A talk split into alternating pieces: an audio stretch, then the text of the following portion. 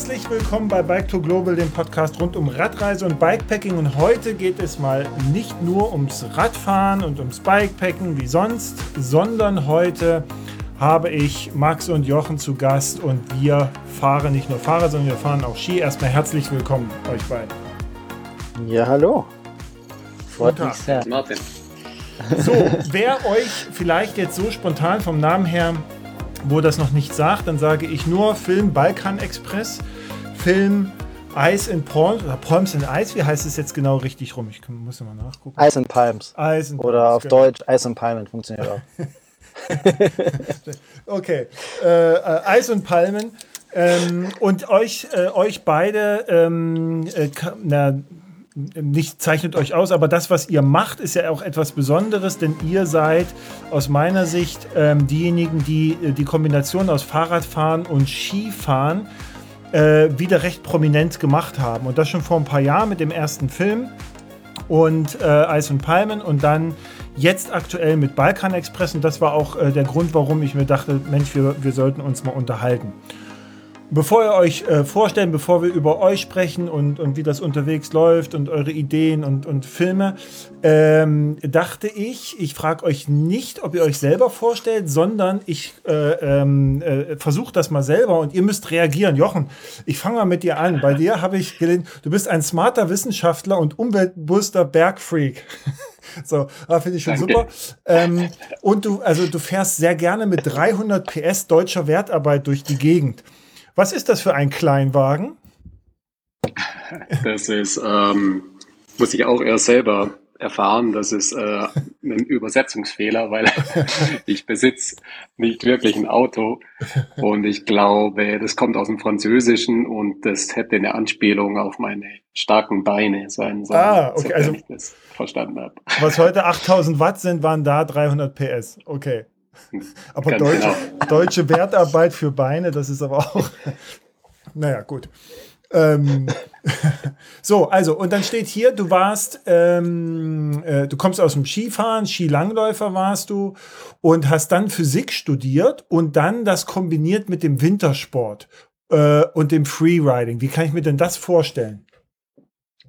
Gute Recherche. Ja, ich bin noch nicht fertig. Ähm. ich lasse dich hier am Haken sozusagen. Genau, also ähm, für mich war es nach der Schule klar, dass ich Physik studieren möchte, mhm. aber wollte das natürlich auch an einem schönen Ort in den Bergen machen. Mhm. Und dadurch bin ich dann quasi recht schnell nach Innsbruck ähm, gelandet und habe da dann auch insgesamt 14 Jahre verbracht. Mhm. Und war für mich so die perfekte Kombination aus äh, Studieren und quasi Skifahren. Ja. Was, wenn ich fragen darf, bei Physik, welchen, welche Schwerpunktrichtung hast du da gemacht dann? Du bist jetzt Physiker, ne? Ähm, ich nenne mich gerne Physiker, aber ich habe den, den Master ähm, in Material- und Nanowissenschaften gemacht. Okay. Und das geht so ein bisschen ja weg von der Uni mehr in Richtung Industrie mhm. und bin jetzt dann quasi auch als eher als Ingenieur angestellt wie als Physiker. Ah, okay. Ähm, so, und dann stand hier, warte mal, ähm, du, du bist auch noch Umweltaktivist, trainierst hart und bist gut organisiert. Jetzt, so. jetzt würde mich wirklich, wirklich die Quelle interessieren. Ja, die, die kann ich sogar raussuchen. Also es steht noch, dann kannst du gleich reagieren, es steht äh, drauf noch, neben den eindrucksvollen Freeski-Tricks, die er auf Lager hat, ist er in jeder Hinsicht ein versierter Bergfreak. Ein verdammt solider Kerl. so. Ja, das, das, das würde ich du. sogar unterschreiben. Ja. Aber ähm, also ich bin kein Umweltaktivist, ähm, ich sag mal eher umweltbewusst. Mhm. Ähm, genau, den Rest würde ich unterschreiben. Ja. Gut, wir haben auch übersetzt, weil du sagtest 300 PS Übersetzungsfehler. Ich habe auch einen wunderbaren Übersetzungsfehler bei Max gefunden. So. Sehr schön. Ma Ma Max, jetzt bin auf. ich dran. Ja, jetzt bist du dran. Und zwar, also, du kannst dich nicht mehr daran erinnern, was zuerst kam, ob die Skier oder die Kamera. Ähm, ja. Und, ähm, und jetzt kommt's, äh, du verlässt dein Zuhause nie ohne deinen Scheinwerfer. Und dann habe ich gedacht, Was kann, kein, was, was soll denn das sein? Scheinwerfer. Keine Übersetzung. Es ist bis jetzt war noch keine Übersetzungsfehler dabei. Naja, doch, weil im Englischen heißt es Headlamp und dann sind wir wieder bei genau. Stirnlampe und dann ist es, genau. also dann, weil ich habe zuerst gedacht, was macht der denn? Okay, Fotograf, aber was will der denn jetzt mit so einem Baustrahl? also, von daher. Äh, genau. Genau, die Stirnlampe ist gemeint und ja, Kamera und Ski ähm, es erklärt sich daraus, dass mein Papa schon immer sehr viel fotografiert hat mhm. und dadurch und ich auch eben über meine Eltern und mein Papa eben die Ski relativ früh äh, ja, so in die Wiege gelegt bekommen habe. Das heißt, ja, für mich war die Kombi immer schon da. Also ich weiß wirklich nicht, was, was es zuerst gab. ja, äh, die, ähm, äh, hier steht noch so, ähm, äh, du hast Vorlieben für eisigen, harten, harschen Schnee. Und da gibt es ja so eine schöne Szene. Ich weiß allerdings jetzt ehrlicherweise nicht, aus welchem Film, wo ihr das mal so testet. Und ich weiß nicht, ob du, Jochen, oder du, Max, so einen Eisbrocken so runterwerft oder macht es so, ja, ist schon vereist. So, also ich bin da eh raus bei, bei, bei diesen Sachen. Aber da dachte ich mir so, ah, okay, das ist offensichtlich gut, ja, wenn man, wenn man da so runterfährt. Aber ich habe nachher noch Fragen, was Sicherheit angeht und so. nee, das ist nicht unbedingt gut, aber ich muss sagen, ich fahre irgendwie auch ganz gerne bei schlechten Bedingungen Ski. Ah, okay. Das ist absolut. Und äh, Freeride, weil ehrlicherweise, ne, ähm, als ich den ersten Film gesehen hatte vor, äh, vor ein paar Jahren, habe ich zuerst gedacht so, ja gut, okay, da sind jetzt welche, die fahren halt äh, äh, Fahrrad, haben die Skier mit und machen dann so ein paar Touren. Und dann habe ich gesehen, was ihr da eigentlich, eigentlich abliefert, ja, was man ja sonst tatsächlich nur aus diesen aus diesen äh, Extremsportfilmen her kennt. Und dann habe ich jetzt gesehen, ähm, dass du Max und, und, und, und du Jochen, du hast, ihr habt das ja sowieso beide, diese Free Ski äh, Gene in euch. Du, Max, hast auch noch den siebten Platz im Freeride World Qualifier 2014 gemacht und eine Gondel in Hochfügen gebrandet und dann in ihr gefahren. Da dachte ich mir, hm, das ist aber eine Leistung. Was ah, das ist, das? alles, also das ist alles nicht ganz so ernst zu nehmen als Erfolge. Aber ich finde es irgendwie so ganz witzig. Ähm, das war ein Contest in eben Hofügen und ja. alle Gewinner bekommen da mal so eine Gondel. Und irgendwie ist es schon ganz witzig, dass da eine Gondel immer noch mit meinem Namen und meinem Gesicht oben drauf rumfährt. Ach so, also richtig mit dem Foto und so? Ja, ja. Okay. Aber, genau. aber spätestens jetzt, da, jetzt wo ihr so, so eine Sachen da gemacht habt, dann sollte ja auch da ist kein Fahrrad eine, drauf. Eine, eine, Doppelgondel mit Jochen und Max drauf. Ja, haben, genau, voll. bin ich okay. auch für. Und dann bin ich über eins gestolpert und das kann auch jetzt der perfekte Übergang sein zu, zu unserem Gespräch hier steht. Und ich glaube, bei dir, Jochen, du hattest auch schon Fahrraderfahrung. Äh, neben dem Skifahren. Äh, und jetzt steht hier bei dir, Max, mit 18 hast du den höchsten Pass des Himalaya mit dem Bike überquert. Ähm, erzähl mal davon. Ähm, ich war, ja, Schule hat mich nie so sehr interessiert und mhm. irgendwann ist mein Papa dahergekommen, hey, er würde mir sehr gerne eben nach Klein Tibet, also ähm, Leh, Ladakh, in mhm. das Eck reinfahren, das Nordindien. Und dann war es so, dass ich meine letzte Prüfung geschrieben habe und am nächsten Tag haben, sind wir uns in den Flieger gesetzt und sind eben von Delhi nach Leh gefahren. Mhm. Ähm, das ist eben diese Nordindien, äh, ich meine, mhm. Himalaya, oh, ich weiß nicht, wie der heißt, der Track mehr. Der Manali ähm, Track ist das. Genau. Und das war damals war das noch nicht so, ich sag mal, weit verbreitet. Da war das schon ein bisschen Abenteuer noch. Mhm. Und genau, das war das. Und da sind wir halt dann, ich weiß nicht, sechs Wochen sind wir da unterwegs, also rum rumgefahren und waren dann dort und sind da noch andere Pässe gefahren und so. Nach Kaschmir und, Genau, das war so für mich. Genau, Genau, und waren dann auch so chinesische Grenze äh, und Pakistan-Grenze drüben und sind einfach rumgekurft und hatten einfach eine mega gute Zeit. Und das war auch im Endeffekt so der, der, der ja, Anschlusspunkt, wieso ich dann eine Fotografenlehre im Anschluss direkt gemacht habe. Weil ich eben die Zeit dort eben viel fotografiert habe und ich bin dann wieder nach Hause gekommen. So ja, alle anderen Studien- oder Schulkollegen haben dann schon irgendeine Ausbildung gemacht oder was weiß ich. Mhm. Und ich so, ja, äh, was mache ich jetzt eigentlich? Und dann habe ich irgendwie, ja, Kamera habe ich jetzt eh die ganze Zeit in der Hand gehabt, wieso lasse ich die jetzt nicht in der Hand? Genau, ja. und habe dann eben eine Fotografausbildung angefangen, ja. Jetzt die wichtigste Frage, wie kommt ihr bei, also wie habt ihr beiden euch getroffen? Und wie seid ihr dann dazu gekommen zu sagen, ja, das ist eine gute Idee, mit den Skiern und Fahrrad zusammen jetzt mal loszuziehen und die Berge zu erkunden Gute Frage. Ja, das hat ähm, im Prinzip eigentlich beides ganz schön gedauert. Ähm, wir haben damals schon so ein bisschen übers Internet wahrscheinlich voneinander gewusst und uns auch manchmal getroffen am Berg. Mhm. Aber das war noch so eine Zeit, wo man so too cool for school war und so ein bisschen ähm, sich zu schade war, den anderen anzusprechen. und besser kennengelernt haben wir uns dann über die Freeride-Wettkämpfe. Und ähm, zum Film ging es dann auch ein paar Jahre später. Da haben wir mit demselben Filmteam, ähm, El Flamingo Films, mhm. ich glaube 2014 war das, ähm, ein Wohnmobil gemietet und da hat es ganz, ganz viel so in äh, den Südalpen geschneit, also in Italien zum Beispiel. Und äh, wir haben dann ein Wohnmobil gemietet und sind da runtergefahren. Und uns hat noch ähm, quasi ein Skifahrer gefehlt. Und dann dachte ich mir, komm, ich weiß, der Max kann ordentlich Skifahren und das sollte auch ein ganz netter Kerl sein. Gebe ich ihm doch mal die Chance und lade ihn da ein. Und dann waren wir eine Woche zusammen unterwegs und es hat mega funktioniert. Und das war vor, vor wie vielen Jahren ungefähr? Ich glaube 2014, oder Max? Ja, ja, 2014 war das. Ah ja, okay. Also so. Du bist. Äh, äh, Max, bei dir ist gerade so ein bisschen die, die, die, äh, der Sound so ein bisschen wackelig, aber das muss uns nicht stören. Vielleicht für euch äh, äh Hörerinnen und Hörer als Hinweis. Während der Jochen das richtig macht, ja, und zu Hause sitzt, sitzt der Max in irgendeinem Auto. Wir wollen gar nicht wissen, wo. Aber es klang nach einem Bus und äh, nimmt dort auf. Also da kann es manchmal ein bisschen wackeln irgendwo in den Bergen vermutlich. Äh, ja, richtig. Einer von euch beiden war jetzt schon wieder auf, auf ähm, Trans, Transalp, ne? Wer, wer war das von euch? Ah, das war ich, aber das ist im Endeffekt, das ist, ja, Transalp ist das Ganze benannt, betitelt. Ähm, das ist für Fischer so ein Event, Skitouren-Event mhm. und ich begleite die eben als Fotograf und da sind ah. wir eben Skitouren, Skitouren, Skitouren. Genau. Gearbeitet. Das war jetzt sozusagen. letzte. Genau, gearbeitet. Ja, ja. Ah, okay.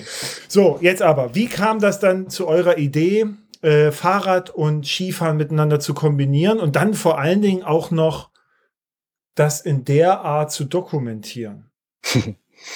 ja, ehrlich zu sein, also wir haben seit diesem Projekt, wo mich der Jochen netterweise reingeholt hat, haben wir irgendwie, irgendwie jedes Jahr irgendein Projekt zusammen gemacht. Also eigentlich die genau die gleiche Crew sozusagen, also mit den Elf Flamingos und mit dem Jochen. Mhm.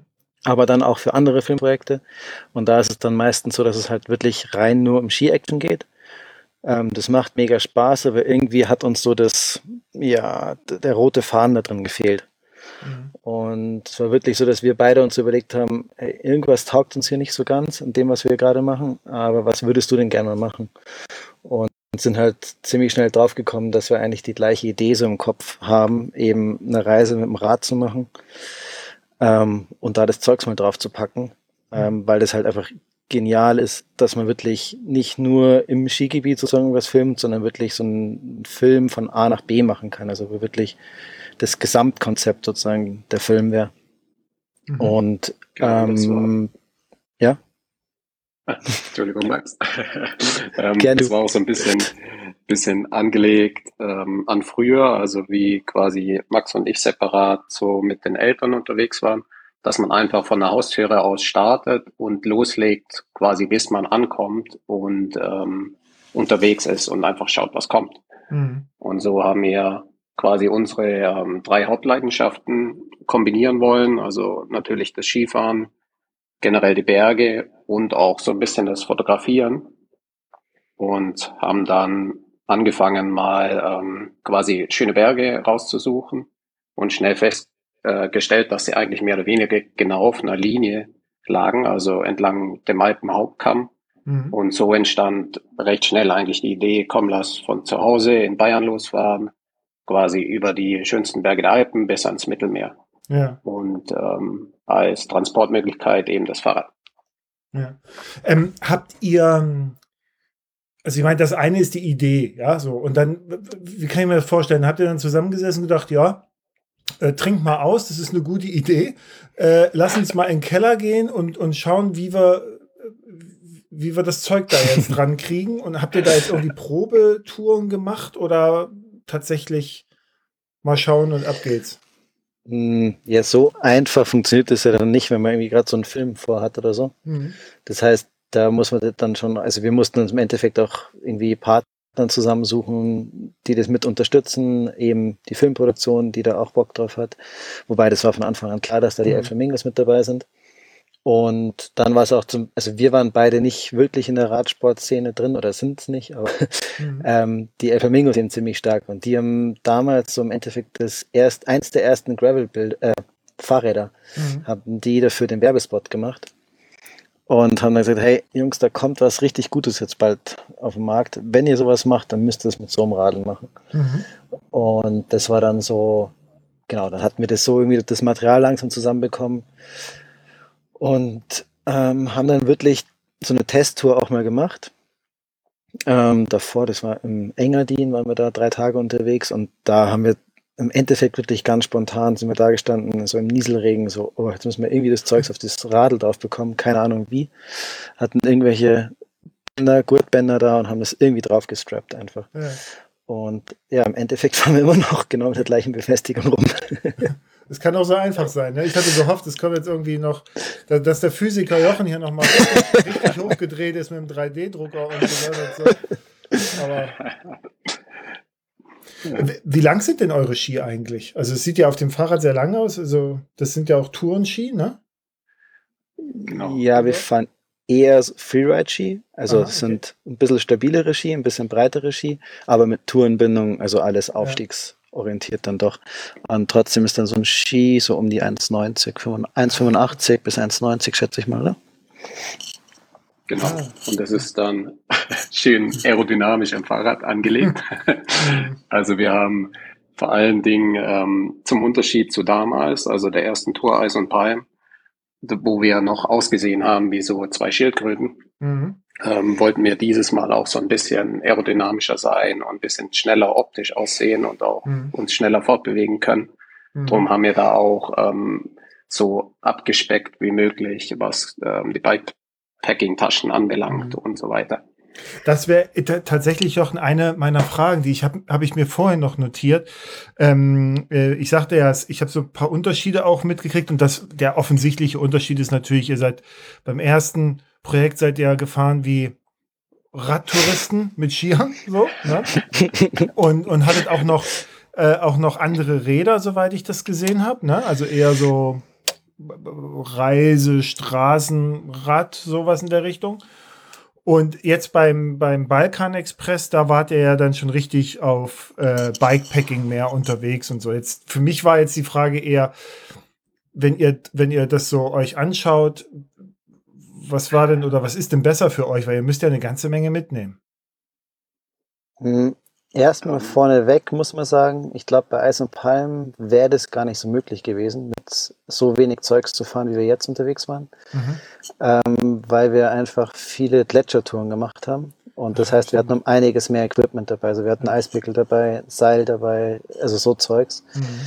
Ähm, aber trotzdem haben wir halt einfach daraus gelernt, dass wo man nochmal einfach einsparen kann ähm, und natürlich, so eine große Packtasche ist ziemlich relaxed zum Packen, wenn man einfach reinschmeißt. Mhm. Ähm, das andere muss alles ganz genau seinen Platz haben. Mhm. Ähm, aber ja, also das ist natürlich so der, der Mehraufwand, den man jetzt hat, dass wirklich alles ganz genau sitzen muss. Aber wenn man ganz, ganz wenig dabei hat, dann ist es wieder auch nicht schlimm, weil da muss man nicht viel sortieren. Äh, ähm, die, wenn wir kurz nochmal bei Gepäck und Ausrüstung bleiben, bevor wir dann nochmal wieder zurückgehen auf wie, wie, wie eure Touren so entstehen und, und, und wie ihr das alles so plant. Was kann man sich so an Gesamtgewicht vorstellen? Jetzt beim, sagen wir mal, beim Balkan Express, weil du sagtest ja gerade, bei, bei Eisenpalm war noch ein bisschen mehr ähm, Steigerausrüstung mit dabei. Über was reden wir da? Genau, also um, ähm. ähm, vielleicht müssen wir noch kurz dazu sagen. Ähm, wir waren mhm. beides Mal bei beiden Reisen so grob fünf, sechs Wochen unterwegs mhm. und ähm, wurden zu einem kleinen Teil, sage ich mal, auch von einem Filmteam begleitet. Mhm. Aber zur, zum Großteil haben wir auch alles quasi filmisch selber dokumentiert. Mhm. Ähm, und wollten einfach ähm, komplett quasi unabhängig sein von allen Äußeren. Also wir hatten auch ähm, zum Beispiel ein Namendynamo dabei, dass wir Akkus aufladen können mhm. und hatten einfach die ganze Ausrüstung dabei, dass wir fünf Wochen alleine sein können. Und ähm, damals waren es, glaube ich, noch 50 Kilogramm inklusive Fahrräder. Mhm. Und jo. dieses Mal haben wir es geschafft, äh, 10 Kilo zu reduzieren, aber es waren dann trotzdem noch äh, 40 Kilo. Ja. du, du, du sagst das gerade so, also falls ich dich richtig verstanden habe, ähm, hast du das eingeschoben mit dem Filmteam so ein bisschen entschuldigend. Ja, so. Und ähm, mir ist das auch bei dem, äh, bei eurem sehr hörenswerten Podcast mit Lasse und Hannes vom, vom Plattfuß-Podcast auch aufgefallen, dass als das dann da, darum ging, dann wurde das so entschuldigt. Und ich habe jetzt die Tage drüber nachgedacht, woher das kommt, weil es ja eigentlich überhaupt gar keinen Grund gibt. Ne? Also wir reden ja nicht über, über ein Rennen ja? oder, oder weiß ich was, also als ob eure Leistung, äh, ähm, als, also als ob das, als ob es hm. überhaupt um, um Leistung geht, ja, so in dem Sinne. Nee. So, das, was, was aus meiner Sicht das ja so auszeichnet, ist, gerade Balkan Express, ihr nehmt ja Leute mit und zeigt denen einfach mal Gegenden, die, glaube ich, niemand wirklich auf dem Zettel hat. Also ich habe paar Mal so gedacht, sei es ja hier Baller Ballerberg, also wer, weiß denn sowas, ja? Und wie wunder, wie wunderschön das ist und so, also und es geht ja darum, ihr macht eine Reise, ne? So und natürlich, nee. also ich würde das nicht entschuldigen. Nee, das ist auch, glaube ich, nicht entschuldigend auf irgendwie so eine Leistung oder so gesehen, sondern mhm. eher aufs Gewicht. Also wir also sind Kilo. irgendwie, genau, nee, es sind halt 45 Kilo, was ja, verdammt viel ist. Und wir sind halt eigentlich ziemlich stolz darauf, je weiter unten das Gewicht ist. Ja. Ähm, und ähm, da jetzt durch das Kamera-Equipment einfach wieder 10 Kilo draufkommen, hm. ist halt, sind wir halt nicht so stolz auf unser Gesamtgewicht. So, ja, also, das ist, glaube ich, das Entschuldigende. Ja, nee, nee. Also die Reiseradler, die sind ja gerne da mit 50 Kilo oder sowas unterwegs und da fahren die ja auch jahrelang irgendwo lang. Also ich glaube, Ge Gewicht. Na, wir, wir sagen, ja, Gewicht weißt du so, je besser, je besser gepackt ist, desto leichter ist eigentlich alles. Ja, wenn nichts ja. übrig, also wenn man nicht irgendwas vermisst. Und das ist so unser Gedanke. Also so, so ja. gut packen, also wenn wir, wenn wir wirklich alles dabei haben, was wir brauchen und nichts vermissen und dann trotzdem das leichteste Gewicht haben, dann sind wir schon ziemlich stolz drauf. Und deshalb, daher kommt dieser Gedanke. Apropos, apropos Gewicht. Also wie, ähm, Gewicht und Vorbereitung. Also das eine, ähm, die, die eine Frage, ich habe, äh, ich habe mir die ganze Zeit die Frage gestellt, okay, ihr habt offensichtlich auch extra Skischuhe mit, ne? Ich hatte es auf einer Einstellung mal gesehen, ich glaube auch aus dem ersten Film, da habt ihr die vorne so an der Gabel dran. Ich weiß jetzt nicht bei Balkan Express, wie habt ihr das gemacht? Ihr habt dann, das wiegt ja auch noch mal ein bisschen was. Äh, ihr seid ja mit zwei Paar Schuhen sozusagen auf jeden Fall gefahren, oder? Genau, also ähm, Ski kann man im Prinzip gar nicht ohne Skischuhe fahren, beziehungsweise wird das dann gar kein Spaß. Mhm. Ähm, kein Film. wir hatten also fast zwei komplette Sets an Ausrüstung dabei, sage ich mal, mhm. fürs Radfahren separat und für Skifahren. Aber natürlich auch bei allem versucht, es zu kombinieren. Also zum Beispiel hatten wir nur einen Helm dabei und auch eine Jacke, eine Hose, aber Schuhe brauchst du auf jeden Fall zwei. Ja. Ja. Ähm, wie, äh, jetzt Vorbereitung, wie lange dauert das eigentlich, sowas vorzubereiten? Bleiben wir mal bei Balkan Express. Das ist ja, das sind ja jetzt auch Gegenden und Ecken. Ich hatte so den Eindruck, dass ihr da schon recht lange auch recherchieren musstet, um, um so zu gucken, gibt es da, wo ist die Hütte? Na, also ihr seid, glaube ich, in Albanien, das eine, das fand ich sehr beeindruckend, da kommt ihr irgendwo hoch und ihr, ihr sagtet schon so, ja, es ist halt kalt, Schnee und so. Und dann friert man auch schon beim Gucken sozusagen. Und auf einmal seid ihr dann halt in diesem, in dieser Mountain Lodge da irgendwie, äh, äh, die ihr auch irgendwie aufhaben muss. Ne? Also ähm, wie lange dauert sowas, sowas vorzubereiten? Boah, das ist gleich schwierig zu sagen. Also wir haben im Vorhinein, also ich glaube, es ist leichter zu erklären, was, wie wir geplant haben, als den, mhm. den Zeitaufwand zu sagen. Ja. Ähm, wir haben im Endeffekt wirklich so Startpunkt, Zielpunkt bei Komoot eingegeben und das war halt so eine gerade Linie, die hat um die 2000 Kilometer oder so angezeigt und dann haben wir gesagt, okay, wir haben für die gesamte Reise, schätze ich mal, ich weiß nicht, vier Wochen Zeit, also das geht sich aus, ähm, aber haben im Vorhinein noch mit ein paar Leuten vor Ort schon Kontakt geknüpft und das sind auch so ein paar Leute, die wir auf der Reise getroffen haben und haben dadurch schon so ein paar Infos eingeholt, also wo es zum Skifahren potenziell was wäre und hatten dadurch halt auf der Landkarte so einige Spots, sage ich mal, uns eingezeichnet, wo wir gerne hinfahren würden. Aber es war jetzt nichts verbindlich oder so. Wir hatten auch keine feste Route oder so. Und das ist im Endeffekt wirklich von Tag zu Tag oder von Pause zu Pause haben wir wieder aufs Neue geplant. Mhm. Und also, dass wir da in der Hütte landen, das ist, glaube ich, am Tag davor haben wir halt gegoogelt und geschaut, ob da oben irgendwas zu übernachten ist und sind dann da um 11 Uhr nachts oben angekommen mit eingefrorenen Zähnen. Waren die nicht überrascht? Also ich hatte jetzt nicht so den Eindruck, als ob das so ein permanenter touristischer Betrieb da oben wäre, so dass man sagt, okay, da ist jemand. Oder sehe ich das falsch? Hm, da oben in Albanien, das ist das Valbona-Tal, mhm. ähm, das ist im Sommer wirklich ziemlich touristisch, muss man sagen. Mhm. Und im Winter haben da die meisten Hütten eben zu und diese eine Hütte hat eben offen. Und die haben sogar teilweise dort einen Skitourengeher, mhm. ähm, die hochkommen. Also die waren jetzt nicht mega überrascht. Wir hatten auch davor angerufen. Ah, ja. Und genau, oder generell sonst so über so irgendwie Facebook und so war da sonst oft die Kommunikation in den Ländern. Mhm. Ähm, wo man dann halt bei den Häusern anruft, ob man da irgendwo pennen kann. Und das war sonst auch echt so Booking.com, wirklich mal mhm. schauen, ob es da irgendwas gibt. Mhm. so komisch, wie es anhört. Mm, die, ähm, die Entscheidung für diese Route, also Balkan-Route, äh, die du gerade sagtest, wie seid ihr auf die Idee gekommen? Also von das, also zu sagen, okay, lass mal in Griechenland anfangen und in München aufhören. Warum? also es gab auch eine Frage von, äh, ähm, äh, von Instagram, die war, äh, warum? so.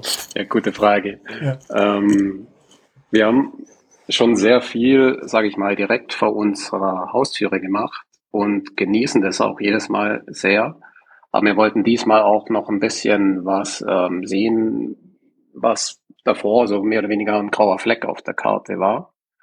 Und ähm, ich war vor Jahren schon mal in Griechenland Skifahren und wusste, ähm, dass es da unglaublich gute Bedingungen hat. Also das glaubt man kaum, aber in Griechenland schneit so vor allen Dingen Dezember, Januar richtig, richtig viel. Mhm. Und zwischen Griechenland und ich sag mal Slowenien waren wir aber beide noch nicht so wirklich. Haben zwar gehört, dass man gut in Albanien zum Beispiel Skifahren kann, aber wir hatten überhaupt ähm, keine Ahnung quasi, wie die Berge ausschauen und vor allen Dingen auch, ähm, wie die Leute so in den Bergen leben. Und ähm, nach Eisenpalmen, jetzt noch einen Schritt zurück, haben wir uns so ein bisschen überlegt, ähm, was wir so in Europa quasi äh, mit Rad und Ski kombinieren können. Haben da auch mal kurz an Norwegen gedacht, aber da würde man ja recht lange erstmal durchs Flachland fahren, bis man da oben ankommt. Mhm. Und so war uns dann eigentlich recht schnell klar, dass wir ähm, quasi den Balkan mal äh, genauer mit dem Fahrrad unter die Lupe nehmen wollten. Und die, die Berge oder Gebirgsregionen, die ihr da äh, euch angeschaut habt, das, äh, das war schon länger mal so auf eurer Liste oder war das dann auch quasi so ein Entdeckungsprozess, den ihr während der Planung gemacht habt und dann gesagt habt, ah, okay, lass mal dahin gucken und dahin gucken? Genau, also mhm. beides so ein bisschen, wie Max vorhin schon gemeint hat, haben wir im Vorhinein ähm, quasi schon Kontakte geknüpft und über die lokalen Regionen quasi ein bisschen erkundigt. Und ähm, das Ziel war so ein bisschen, dass wir quasi in jedem Land, in jeder Bergregion einmal Skifahren gehen. Und dann war es eine äh, Kombination aus den im Vorhinein schon recherchierten Dates und spontan quasi, was gerade bei den Bedingungen möglich ist und worauf wir Lust haben, unterwegs. Mhm. Ähm, eine Frage hat sich mir gestellt, vielleicht lag es auch daran, dass ich dann das vielleicht gerade verpasst habe, aber äh, wann war das eigentlich genau? Weil ich war so, ihr wart dann auf einmal in Kroatien, da war es auf einmal sehr warm. Da dachte ich mir so, okay, aber, aber wann, wann, wann sind die denn los? Und hä? So, äh, hast du da noch, äh, oder habt ihr da noch mal kurz eine Einordnung, wann das war, so von der Jahreszeit her?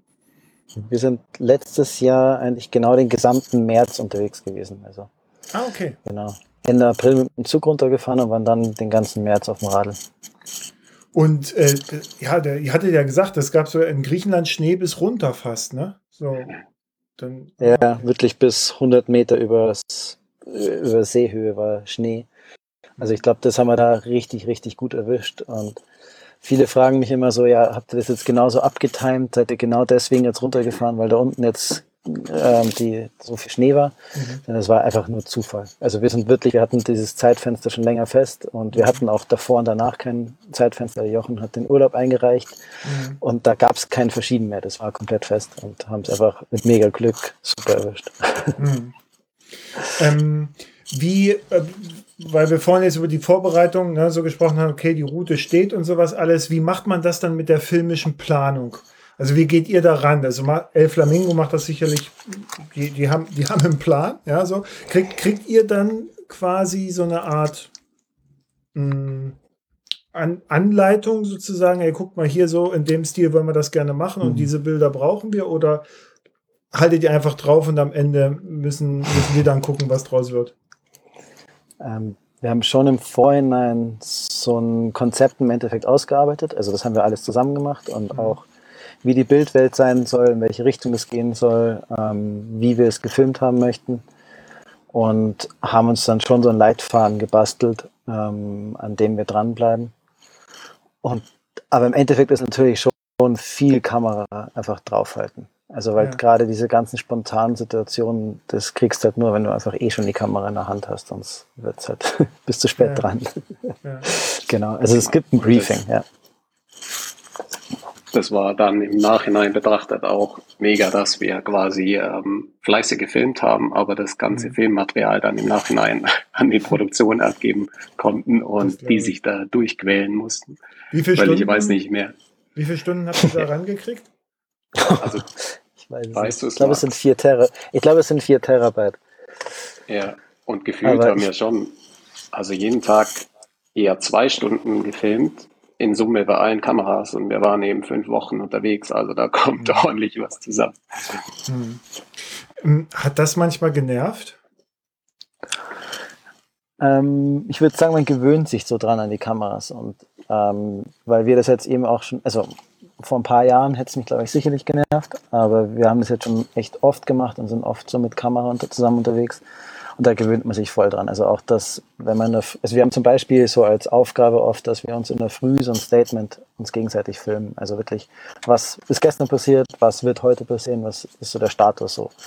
Und dadurch kriegt man so die O-Töne zusammen. Ähm, und dann ist es schon fast normal, dass wenn einer die Augen aufmacht, meistens ist der Jochen vor mir wach und dann Wochen morgens gleich die Kamera ins Gesicht, so, hey, was ist der Plan heute? So, äh, äh, äh, lass mich mal aufwachen, dann muss ich direkt was sagen. Aber das passt voll. Ja. Und auch, wir haben so eine Devise so ein bisschen angehalten oder umgedreht wird nicht. Also mhm. wir haben zum Beispiel am Fahrrad ähm, so einen klassischen Hip-Pack, den man eigentlich um die Hüfte hat, einfach ähm, vorne über den Lenker gehangen und hatten dann quasi in Sekunden die Kamera griffbereit und beim Skifahren genauso. Mhm. Und wir haben eben versucht, einfach die ähm, Reise so authentisch wie möglich zu gestalten, als hätten wir quasi gar keine Kameras dabei. Mhm. Und ähm, wenn man quasi eine schöne Szene verpasst hat, dann war es das auch. Dann sind wir nicht extra umgedreht. Das war so ein mhm. bisschen der Gameplan. Ah, okay. Das erklärt auch so dieses verwackelt und so zum Beispiel. Also wir haben auch wir haben alles mit Festbrennweiten gefilmt. Das mhm. heißt, es waren keine, es waren auch analoge Optiken. Das heißt, die haben keine Bildstabilisatoren drin oder so. Ähm, mhm. Und für uns war das komplett eigentlich gewollt, dass die Bilder sogar verwackelt sind, weil man dann halt auch mehr so dieses Feeling von der Reise mitbekommt. Genau das, was der Jochen gerade beschrieben hat. Das ist ja auch wunderbar gelungen, ehrlicherweise. Ne? Also, das, also ich, ich mag diesen Stil. Ne? Also könnt ihr wem auch immer noch mal sagen, hier, Martin Marx, ja. ähm, nein, einfach weil, also wenn man es auch vergleicht, die Stile sind sicher äh, gleich geblieben, finde ich. Ich finde jetzt vom, vom, vom Color, äh, Color Grading ist jetzt natürlich Balkan ein bisschen anders gehalten als, äh, als Nizza. Ja, so, das ist mhm. natürlich so ein bisschen, weiß ich, da waren es wärmere Farben. Jetzt ist jetzt vielleicht ein bisschen mehr, mehr in, in, die, in die kälteren Farben rein. Ich war echt baff erstaunt über das, was dann offensichtlich äh, ähm, die Filmcrew so ein bisschen mitgenommen hat äh, und, und, und die Drohnenaufnahmen, wo ja äh, da so eine, eine Mörder-Steilwand runterfahrt, aber so unendlich lang. Und ich habe äh, also fasziniert zugeguckt und gedacht, wow, das ist echt, also das erwartet man eigentlich so von großen Bogner-Produktionen, weiß ich was, ja, so. und dann habe ich mir danach gedacht, ihr marschiert das ja alles rauf. Wie lange dauert das eigentlich, wenn ihr da so hoch geht? So ein ewig großes Feld. Ich weiß nicht mehr, wo es war Ganz ehrlich. Also jetzt habt, ihr habt das in mhm. beiden Filmen, habt ihr so eine Szene, wo ihr da echt ewig lang runterfahrt. Und, und ich glaube, jetzt beim Balkan Express gab es äh, eine, wenn das nicht sogar in Albanien war, oder Montenegro, das weiß ich gar nicht, wo ihr so ewig lang runterfahrt. Und das ist so eine mördertolle Bergkette, ja.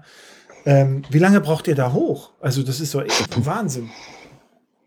Also, das, was man da so sieht in den Aufnahmen, ist ja nicht bloß ja, so ein kleiner Teil vom Berg, also meistens so mhm. der, der Gipfelbereich. Ähm, und ja, man startet halt zum Beispiel jetzt in Albanien, da wahrscheinlich meinst du das, da sind wir so um, ich weiß nicht, um fünf, glaube ich, losgegangen, geht mal so im Dunkeln los, kommt dann langsam Sonnenaufgang rein und ist dann vielleicht so um elf oder so oben am Gipfel oder um zwölf und macht es dann und fährt dann wieder runter und dann ist der Tag aber auch rum. Also, ja. ähm, aber es gibt auch oft so Sachen, wo wir was wir auch in Albanien zum Beispiel gemacht haben, da läuft man irgendwo einen Berg hoch, ist da ein paar Stunden unterwegs und dann oben hat man eine Ecke, also wir sagen so ein Face, wo man halt mehrere Lines fährt, also mehrere mhm. Abfahrten fährt und da machen wir dann mehrere, also laufen, fahren wir das, filmen das und dann das gleiche nochmal und dann das gleiche mhm. nochmal. Also wir loopen das Ganze dann so und dann bist du auch den ganzen Tag beschäftigt. Ja. Anstrengend. Ja. Aber sehr schön. Und das war auch witzigerweise der erste Tag Skifahren, wo wir ganz alleine waren, also wo die Filmcrew schon nach Hause gefahren ist. Mhm. Und da war mir im ersten Moment auch komplett mit den Kameras überfordert, weil zeitgleich liefen da, also einer ist quasi hochgelaufen, um Ski mhm. zu fahren, und der andere hat dann zeitgleich ähm, drei oder vier Kameras laufen gehabt. Also ja. eine Drohne in der Luft, quasi eine Kamera, um Bilder zu machen und dann noch eine Festbrennweite und beim Max zum Beispiel lief die GoPro noch. Aha. Und wir waren da halt komplett überfordert und nervös, weil wir wussten, die Bedingungen sind traumhaft und wir wollen halt alles festhalten. Aber wie macht man das? Ja, ja alles anmachen halt, ne? ja. Ich hatte gesehen, und, ihr habt in, in einer Einstellung hattet ihr auch äh, die Drohnensteuerung und am Handy während der Fahrt irgendwie. Da gab es so ein, so eine Einstellung wo ich mir dachte, na, wenn das, wenn das hier jemand von der Polizei sieht. Genau, da ist der Max war ja nicht so viel Verkehr. ich habe gehört, da war nicht so viel Verkehr. Nee, das, ähm, tatsächlich, gerade wenn man so die, man kann ja bei den Drohnensteuerungen die mhm. Joystick-Hebel abmachen. Mhm. Und dann kann man auch wirklich Skifahren mit der Drohne in der Jackentasche. Also, dass man wirklich mhm. die Drohne oben hat, die, die Fernsteuerung in die Jacke reinschmeißt und einfach runterfährt. Ähm, und sonst beim Radlfahren geht es dann auch. Also da kann man sich schon dran gewöhnen, dass man da mit einer Hand oder mit beiden Händen sogar steuert. Ähm, ja, ist so Gewöhnungssache. Mhm. Aber es gibt, gab auch schon viele Crashs. Ja. Äh, ich hatte hier noch eine Frage, die ist so zum Teil jetzt beantwortet. Also, ne, wie sieht das denn jetzt so von der Zeitplanung her aus?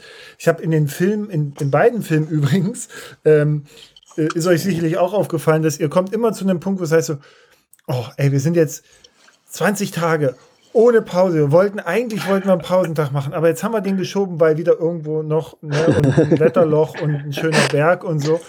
Und es ist immer, man, man kann immer darauf warten, dass ihr in so ein Ding, äh, in, in, in, so eine, in so eine, in so eine Situation reingeht. So, beim einen Film bist du, glaube ich, äh, Jochen krank geworden, ne? Da hattest du dann so Husten und äh, irgendwie deshalb auch. Und jetzt bei Balkan war nichts. Da war er, glaube ich, einfach nur genervt. Dann so mal kurz eine halbe Stunde. Aber ähm, also priorisiert ihr das Erlebnis oder, das war die Frage, gibt es produktionsbedingte Puffer? Also, dass ihr sagt, okay, da gucken wir mal, da brauchen wir noch ein bisschen Schnittmaterial oder so. Okay, ich bin wohl dran. ähm, also bei der ersten Reise hat es uns wirklich tatsächlich beide erwischt. Also einmal war, erst war der Jochen krank, ähm, da haben wir ihm dann bedingt mal eine Pause einlegen müssen mhm. und später war ich dann auch krank und waren, haben wir auch eine ne? Pause ne? eingelegt. Ja. Genau. Und ähm, wir haben uns da selber so einen, so einen kleinen Druck, bauen wir uns da mal auf. Also wenn halt irgendwie da wirklich so ein schön, schön Wetterfenster daher rauscht und absehbar irgendwo ein Berg ist, der Sinn macht zu befahren und wenn man filmt, macht es ja wirklich bloß Sinn, wenn die Sonne draußen ist. Ähm, weil gerade am Berg, im Schnee, wenn da ein bisschen Wolken sind, sieht man eigentlich nichts. Und es ist einfach ja. weiß auf weiß und ein Punkt fährt dazwischen rum und man sieht gar nichts eigentlich. Ähm, von dem her versuchen wir da echt immer so die guten Wettersachen abzupassen. Und eben bei der ersten Reise hatten wir auch wirklich so Pausetage geplant und haben das uns so durchgerechnet, aber es war halt immer so, boah, ey, wenn wir jetzt aber noch zwei Tage Gas geben, dann schaffen wir es dahin noch. Mhm. Dann ist da noch schönes Wetter und dann kommt wieder das nächste so dahergerollt und mhm. das war immer wieder das Gleiche und bei Balkan Express da sind wir ehrlich gesagt einfach drauf losgefahren, ähm, weil wir eben so ein enges Zeitfenster hatten und wir wussten, wir können jetzt nicht groß rumtrietscheln, ähm, weil eben am Tag danach, wenn wir ankommen, muss wahrscheinlich jeder von uns arbeiten. Hm. Ähm, genau, also einfach fahren, was geht. Und es ist schon, weil wir auch drauf Lust haben. Hm. Aber ich, ich glaube schon auch, dass wir damals schmerzhaft ein bisschen draus lernen mussten. Also damals waren wir noch blauäugig und haben es auch ein bisschen übertrieben. Ähm, weil wir haben auch mal ausgerechnet, also wie viel Kalorien man da am Tag verbrennt mit dem ganzen Gepäck und den ganzen mhm. Kilometer, wo wir zurücklegen mussten. Und das muss man auch erstmal schaffen, ähm, mhm. quasi zu essen. Mhm. Und Schafft man wir haben nicht. zwar dieses, ja, ist schon ordentlich viel. Da darf man viele Kuchenpausen einlegen. und wir haben diesmal quasi ähnlich oder noch mehr Kilometer gemacht, aber uns das irgendwie zeitlich besser eingeteilt und ja da auch ein bisschen besser auf den Körper geachtet äh, und sind also problemlos haben wir das äh, quasi dann überstanden, ohne dass wir Ruhetage gemacht haben, mhm. was auch mega fein war, weil sonst hätte es auch gar nicht geklappt. Mhm. Ähm, eine Frage hat sich mir aufgedrängt, als ich, ähm, ich hatte meiner Familie dann so mal äh, Ausschnitte gezeigt vom Balkan-Film und äh, eine der ersten Reaktionen waren, ja, das ist ja so abgelegen. Was ist denn, wenn da jetzt was passiert? Also, ne, also jetzt, jetzt, hat man da irgend so eine harsche Piste oder es kommt irgendwo ein bisschen mehr Schnee als erwartet oder jemand verletzt sich. Wie, wie bereitet ihr euch darauf vor? Bereitet ihr euch darauf vor oder wie, habt ihr da, also wie, wie kann man das verstehen? Wie kann man das einschätzen? Wie macht ihr das? Okay, wenn doch wieder nichts sagt, sag ich was. so? Ich wollte gerade loslegen. Du, gerne. Okay, gerne, Jochen. aber ich, ich spiele da dann schnell den Ball rüber. Ah, verdammt. Ähm, also es ist, glaube ich, sehr, sehr viel Erfahrung, sage ich mal, quasi ähm, generell das Risiko einschätzen zu können. Und was dazu kommt, bei der Reise ging es um nicht direkt um Action und um das Extreme, sondern von Grund auf schon mal eher um das Erlebnis. Mhm. Ähm, aber klar war mir doch motiviert, ähm, aufregende Sachen mit Ski zu fahren zum Beispiel. Aber wie du schon sagst, ähm, hier zu Hause sind wir quasi gewohnt, haben, können im Internet ähm, quasi recherchieren, was die Lawinenlage anbelangt zum Beispiel und haben halt die Erfahrung, weil wir das ganze Jahr über vor Ort sind, und jetzt sind wir halt zum Beispiel in Albanien, waren noch nicht da, haben überhaupt keine Info quasi, wie die Schneestabilität ist. Und drum haben wir uns da auch echt hingehockt und Gedanken gemacht, quasi, mhm. wie viel Risiko wir eingehen wollen und wie viel nicht. Und jetzt ähm, spiele ich den Ball rüber, Max. ja, genau, was der Jochen schon sagt, gerade die, die Schneesituation ist da eben gar nicht so easy einzuschätzen, weil man immer bloß so ganz kurz einen Tag eben in einem neuen Gebiet ist und da dann sozusagen gleich gescheit Skifahren will und dann wieder weg ist. Und das heißt, die einzige Möglichkeit ist wirklich da oft mal in Schnee reinzuschauen und wirklich auch einen Gang runterzuschalten einfach. Also wirklich ein bisschen vorsichtiger zu fahren. Ähm, klar, wir beschäftigen uns auch schon so mit Erste-Hilfe-Maßnahmen und so, mhm. aber ähm, es ist auch klar, dass die Versorgung dort nicht so ist. Also da ist nicht in, bei uns in Tirol oder so in sieben Minuten ein Heli da, sondern mhm. das dauert, wenn da was ist. Mhm. Und deswegen wirklich einfach ein bisschen vorsichtiger unterwegs sein. Ja. Aber ihr, ich meine, auch auf der mhm. Straße könnte was passieren. Und, ja, da reden ähm, wir gleich drüber. Da hatte ich schon ein paar Mal. Da, das, das Gleiche. Also wenn man mit angespannten Hintern im, Sit äh, im, im, im, Sessel sitzt und sich das anguckt, wie er dabei so Schnee, weißt und dann gibt es so eine Einstellung, wo du so zwei, dreimal hin und her rutscht, so ihr fahrt gerade los, und da dachte ich so, ah, ah Jetzt auch noch. ähm, äh, bei diesen Hängen nochmal, ne? Wie, äh, ich habe keine Ahnung von, von äh, Free Skiing. Ähm, wie, wie könnt ihr euch sicher sein, dass A, der Schnee hoch genug ist und B, dass quasi der Hang nicht, weiß ich, größere Geroll, Geröllbrocken hat, die halt unter dem Schnee liegen? Also ihr kennt den Hang ja quasi nicht bei, also ohne Schnee, wo man dann ja vermutlich ableiten kann, dann wie er dann mit Schnee aussehen würde oder umgekehrt. Ähm, wie habt ihr das oder war das dann halt auch äh, so ein bisschen mal gucken? nee, also grundsätzlich, ähm, das schaut immer von außen so aus, glaube ich, dass es ziemlich Harakiri ist, mhm. dass wir irgendeinen Berg einfach aus der Vogelwelt runterfahren zwischen den Felsen. Ähm, tatsächlich ist es so, dass wir wirklich am, vom gegenüberliegenden Hang uns erstmal den, von den Berg, wo wir runterfahren wollen, mhm. Und uns dann wirklich genau die Spur überlegen, die wir langfahren. Also wirklich, da ist jede Kurve eigentlich geplant. Mhm. Okay. Und dann geht man hoch und beim Hochgehen hat man dann auch schon die Möglichkeit, so ein bisschen zu schauen, wie der Schnee sich entwickelt, wie die Verhältnisse sind. Und muss dann das Bild sozusagen im Kopf umdrehen und fährt dann sozusagen einfach sein Programm ab, wo es auch immer so ähm, Sicherheitsmöglichkeiten gibt. Also wenn man merkt, das eine funktioniert nicht, dann kann man auch in die andere Richtung abbiegen oder so. Mhm. Ähm, und mit dem Geröll drunter, also Schnee ist ja nicht, ähm, ich sag mal, von oben bis unten gleich weich, sondern mhm. die Festigkeit nach unten nimmt ja schon zu. Ähm, und je nachdem, wie die Verhältnisse sind, kann man das schon ganz gut abschätzen, ähm, mhm. ob da drunter was ist oder ob da die Schneedecke trägt. Mhm.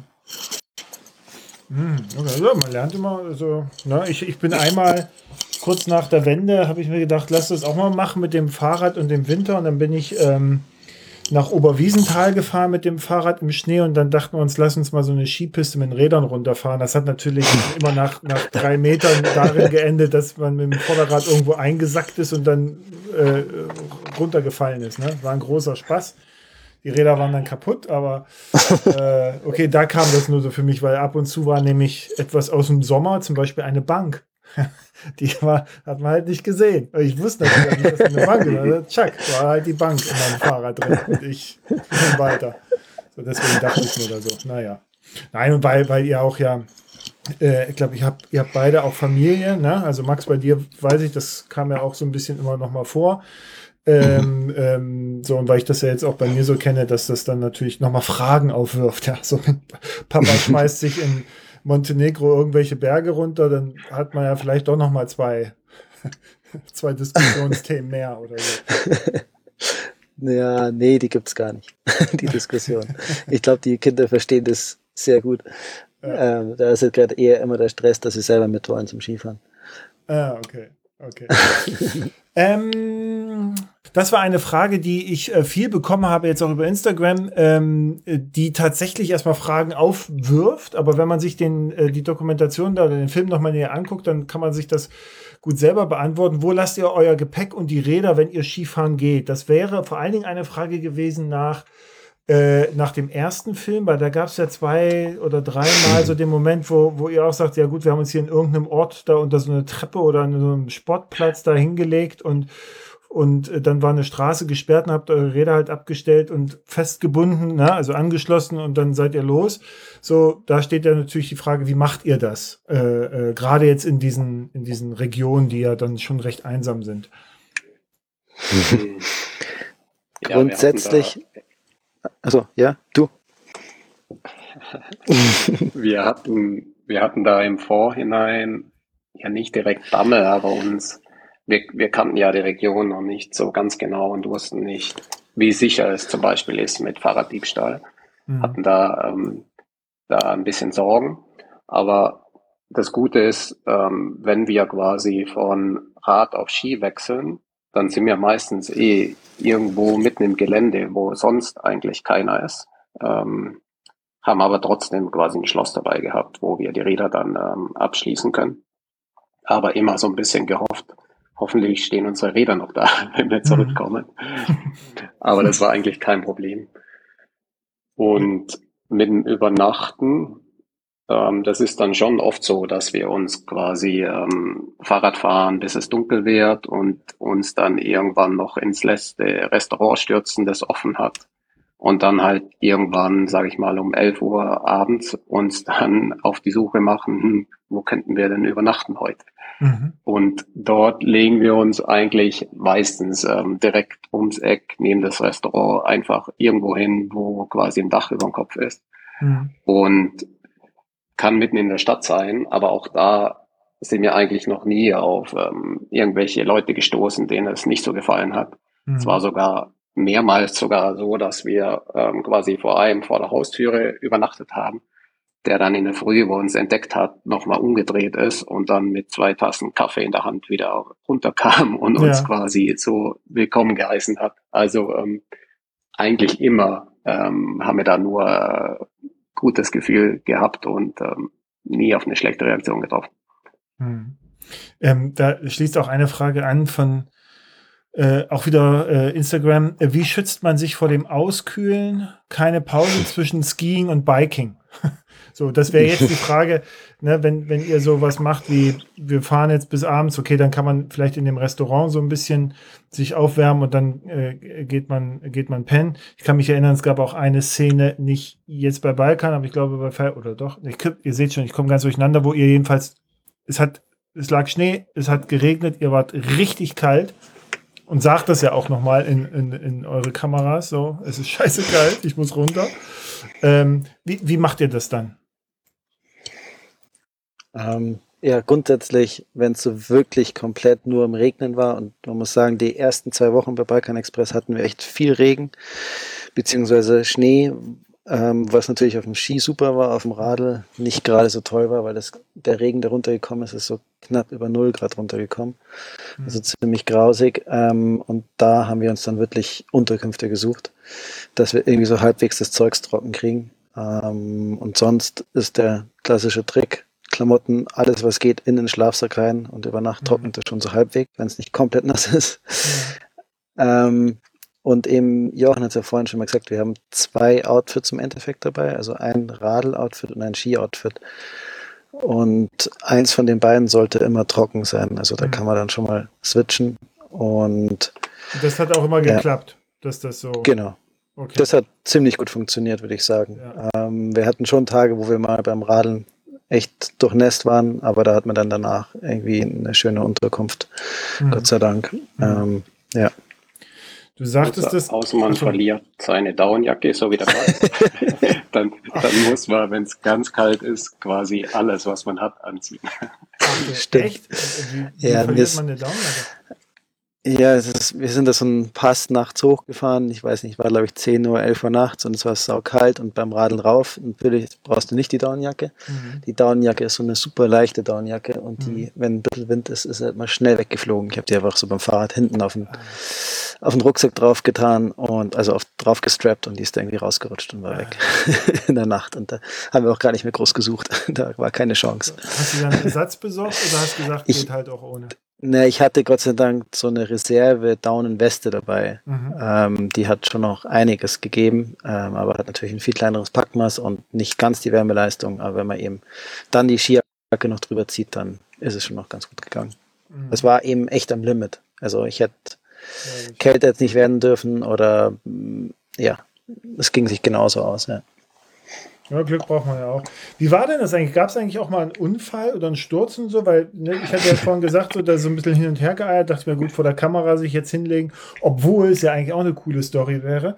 Aber mein zweiter Gedanke war, äh, was ist, wenn du hinfliegst und die Ski mit kaputt machst? also. Also ich habe leider die Gabe, dass immer wenn ein Sturz passiert und ich gerade am Film bin, dann drücke ich sofort aus Stopp. Ich weiß gar nicht warum. Aber es gab eine Situation, wo Max sich so ein bisschen zu lässig gefühlt hat, fand ich. ähm, und hat im freihändig fahren äh, gefilmt. Und wir sind dann abgebogen von Asphalt auf Schotter. Mhm. Und da war in der Kurve so ein bisschen ja, Rollsblick, den man nicht hätte sehen können. Und da ist dann Max ein bisschen langsam quasi mit dem Rad gestürzt. Ähm, und ich habe halt leider sofort auf Stopp gedrückt. Aber abgesehen davon gab es eigentlich keinen Sturz, oder? Nee, glaub nicht.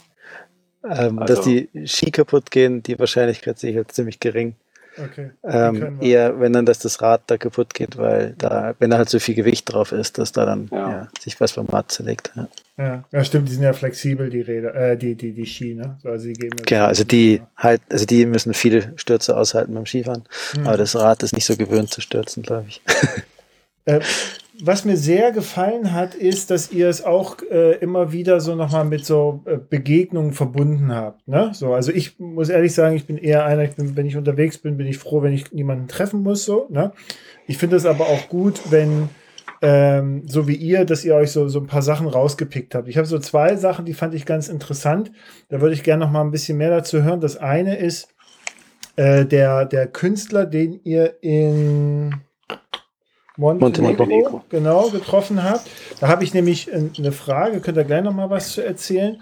Und das andere ist, ist diese Bergsteigerin aus dem Kosovo, die alle 8000er macht. Ich habe die vorhin mal auf Instagram mir angeguckt, wollte gucken, vielleicht wisst ihr da gerade, wo die jetzt rumturnt, weil sie sagt ja, glaube ich, dass sie da jetzt irgendwie anfängt, ne? irgendwas zu, ähm, äh, da im Karakorum, glaube ich, fängt sie an, irgendwas zu besteigen ähm, wie das da aussieht. Also lass uns mal bei der Bergsteigerin bleiben. Wie seid ihr auf die gekommen? War das eine spontane äh, Begegnung oder hattet ihr die auf dem Zettel und, und habt euch da verabredet? Ähm, Im Endeffekt, also wir hatten einen Kontakt aus, ähm, aus dem Kosovo, äh, aus ganz Balkanregion sozusagen, von einem Freund von Jochen. Mhm. Ähm, und der hat uns wiederum ein paar Kontakte weitervermittelt und da haben wir eben genau solche Leute wie die Uta gesucht. Und das ist diese Bergsteigerin und die mhm. haben wir sozusagen geplant getroffen. Mhm. Ähm, und die Uta, die, wie, wie, du schon gesagt hast, die hat im Ziel, alle 18, 8, äh, alle 14 8000er zu machen und hat eben jetzt, ich glaube, alles sieben hat sie jetzt davon schon fertig. Ja. Und da, wo wir sie getroffen haben, da hat sie sich eben gerade vorbereitet und war gerade auf so einer Trainingstour und war gerade direkt in der Nähe von uns mhm. ähm, für den Manasalu, glaube ich, mhm. und hat den auch ähm, ein paar Monate später dann bestiegen. Also genau. Mhm. Und die pusht es da ganz schön, das Thema. Mhm. Okay. Genau, und die will auch so ein bisschen das Bergsteigen generell ein bisschen äh, publik machen im Kosovo, mhm. aber vor allen Dingen auch quasi unter den Frauen, weil mhm. Bergsteigen generell ist ja ein ganz schön männerdominierter Sport. Aber vor allem da unten, wo es kaum Bergsteiger gibt, ähm, mag die das Ganze halt so ein bisschen ähm, zeigen, dass es, also zum einen zeigen, dass es im Kosovo noch was anderes gibt, wie äh, Konflikte und Probleme. Mhm. Und zum anderen auch das Bergsteigen vor allen Dingen unter den Frauen ein bisschen bekannter machen. Das war ohnehin ein, ein weiterer Aspekt, äh, den ich ganz interessant fand in, in eurem Film. Wahrscheinlich ne, seid ihr jetzt überrascht, was man da alles so rein interpretieren kann in einen schnöden. Ich fahre einfach mit dem Fahrrad und Ski äh, durch ein paar Berge äh, Film rein. Aber ähm, neben der Tatsache, dass ihr eben auch Ecken also ihr inspiriert ja, also mich habt ihr inspiriert, ne, weil dann waren so Ecken, äh, die ich überhaupt nicht auf dem Zettel hatte. Und ich hatte eigentlich so einen recht guten Überblick aus meiner ostdeutschen Historie heraus und weil ich da viele Bergsteiger und Alpinisten kannte, die natürlich alles irgendwie versucht haben, im ehemaligen Ostblock da abzugrasen. Ähm, Einmal das, also diese Ecken, dass man da Lust drauf hat. Und das andere ist wirklich diese, was du gerade sagtest, auch äh, Jochen, mit diesen Vorurteilen, die man ja sonst hat. Also Kosovo und alpines Bergsteigen hätte ich nie im Leben miteinander verbunden. Und tatsächlich wäre ich dann auch in Vorurteilen sicherlich hängen geblieben. Nach dem Motto, ja, okay, also da Armut, ja, schwacher Staat, kriminell und nichts passiert. Ne? Und das, was ihr aber zeigt, ist ja eine unglaublich äh, doch lebendige, wenn auch kleine äh, äh, Community, die, die da äh, sehr stark mit Natur, mit Bergen, mit Ski, mit, mit Wandern, mit weiß ich was verbunden ist und da auch sehr viel macht. Voll. Also ähm, gerade die Community, ähm, da konnten wir davon profitieren, dass wir da eben im Vorhinein schon Kontakte geknüpft haben. Mhm. Aber haben halt direkt von denen dann auch nochmal so einen Überblick bekommen, was im jeweiligen Land äh, passiert und was quasi noch nicht, was Bergsteigen anbelangt. Mhm. Und im, hin, hingegen dazu fand ich auch die spontanen Begegnungen mit den ganzen Menschen ähm, wunderschön. Also wir sind da mit offenen Händen empfangen worden in jeder kleinen Stadt oder in jedem kleinen Winkel.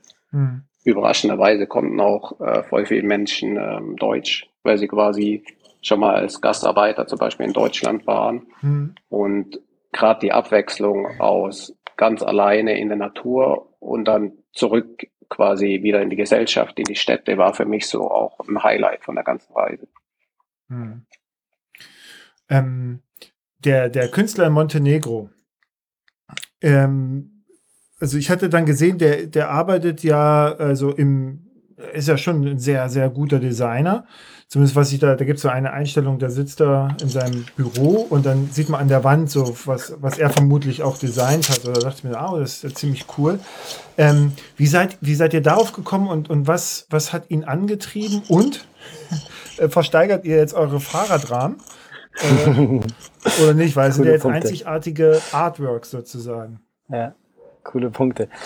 Ähm, wir haben im Endeffekt wirklich ihn im Vorhinein gesucht. Also online lange rumrecherchiert, mhm. was es an Künstlern gibt, die aus der Richtung was machen. Ähm, mir ist er dann im Endeffekt aufgefallen, weil er eben ähm, an einem Projekt teilgenommen oder unterstützt hat, die eben die Fahrrad-Community in Podgorica sozusagen mhm. ja, pushen wollten und aufmerksam darauf machen wollten. Und dadurch ist er mir eigentlich ja dann irgendwie so, ja, sind wir drauf gekommen. Und er war auch, da haben wir kontaktiert und er war direkt Feuer von Flamme, da mitzumachen in dem Projekt. Und ähm, es war auch ein mega feiner Weg mit ihm zusammen an diesem mhm. Art bearbeiten und eben diese ganzen, ja, an dem ganzen Lauf so dran zu sein ja. und ihn dann auch tatsächlich zu treffen, was auch wirklich mehr oder weniger spontan war, weil ursprünglich wollten wir eher, hatten wir gedacht, weiter oben lang fahren von der Routenplanung her mhm. und wir dachten auch, dass er woanders wohnt und dann hat sich aber doch Zufall, weil halt irgendwie die einen Straßen gesperrt waren und weiß es ich, sind wir halt dann genau bei ihm vorbeigefahren und das war halt mega gut. Ähm, und ja, wir haben tatsächlich darüber nachgedacht, ob wir das irgendwie hinkriegen, dass wir ähm, einen Fahrradrahmen versteigern. Mhm. ist tatsächlich noch im Gespräch und wir sind dran. Vielleicht funktioniert das. Also an, anstelle von Rose würde ich mir das nicht entgehen lassen. Das ist ja. Äh, ja, das ist auch wirklich, also das ist wirklich Thema. Also, ja. Ja.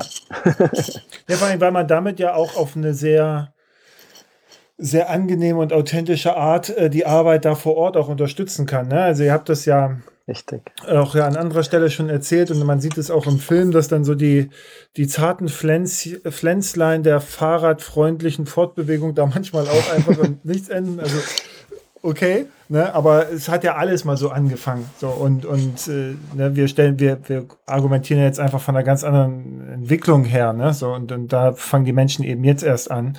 Und da kann man sie ja auch unterstützen. Deswegen hatte ich gedacht, okay. Ähm, und der ja. hat sich dann, also im, im, im Film sieht das so aus, als ihr, als ob ihr ankommt, ein Käffchen trinkt und während ihr die Kaffeepause macht, mal der an euren Fahrrädern rum? Oder wie lange war das dann tatsächlich? Also war er mit so einem Edding da unterwegs, ne? So. ja, war tatsächlich so. Also wir sind dort am Abend angekommen und haben ihn am nächsten Tag in der Früh getroffen. Mhm. Das heißt, wir mussten davor halt einmal noch unsere Räder irgendwie alles abladen, was doch ganz schön lange dauert. Mhm. Und dann haben wir die noch einmal davor bei so einem Autohändler durchgewaschen und ihm dann sozusagen, dann haben wir bei ihm geklingelt und er ist mit dem Kaffee runtergekommen, hatte die Eddings in der Hand und hat losgemalt. so wirklich so. Und ja. kurze Zeit später haben wir irgendwie zusammen eine Pizza gegessen und dann war schon irgendwie später Nachmittag und wir haben wir unsere Sachen zusammengepackt für den nächsten Tag und sind am nächsten Tag wieder weitergefahren. Also es war echt sehr, sehr entspannt und er hat nicht jetzt irgendwie groß rumgezeichnet davor und skizziert, sondern hat einfach drauf losgemalt. Also es war echt mhm. Witzig. Wir sind da mit den Rädern noch im Hof gestanden und er hat dann straight irgendwie einen Stift rausgenommen und hat einfach mal angefangen, so drauf rumzumalen. Ja. und wir so, hä, wie, das kann jetzt nicht sein, er malt einfach so drauf los. Und, ja. ja, genau. Und das war dann so ein Entstehungsprozess. Ja, coole Idee auf jeden Fall. Also, das hat mich beeindruckt, eben weil es genau so dieses, ähm, naja, auch wieder, ne? so Montenegro hat, hat man nicht wirklich ein Bild von, ne? außer jetzt so politische Informationen. Ähm, äh, und dann, dann da so tolle Menschen zu treffen, klasse. Ähm, ich habe eine Frage, die äh, ähm, da, da, da, wir, wir nähern uns jetzt auch schon dem Ende des Berges sozusagen aus eurer Perspektive, äh, was den Podcast angeht. Ähm, die ist sehr offen, sehr offen gestellt. Zwei Fragen, die sehr offen gestellt sind, aber eine, die ist jetzt richtig offen. Wo hat es euch eigentlich am besten gefallen auf der Balkantour? Bisher haben wir immer Albanien gesagt. Ähm, mhm. ich würde spontan, glaube ich, dann zur Abwechslung Bosnien sagen. Mhm. Ähm, in Bosnien, also da oben in dem Nationalpark, ich weiß gar nicht mehr, wie er hieß, hieß der Blidinje ja. Nationalpark. Da wir hatten im Vorhinein mal so ein Motiv für unser allererstes Konzept gesucht mhm. und haben bei Google-Suche so eine traumhafte Hochebene, so ein Bild gefunden, haben das auf unsere Konzeptmappe vorne drauf gepackt. Mhm. Und durch Zufall sind wir genau an demselben Ort äh, unwissend gelandet. Mhm. Und das war eben da oben in dem Nationalpark, ähm, ja, wo wunderschön abgelegen, traumhafte Berge. Ähm, wir hatten da leider die von dir ganz anfangs angesprochenen eisigen äh, Bedingungen, wo wir so einen äh, Schneebrocken in den Hang geschmissen haben, um zu testen.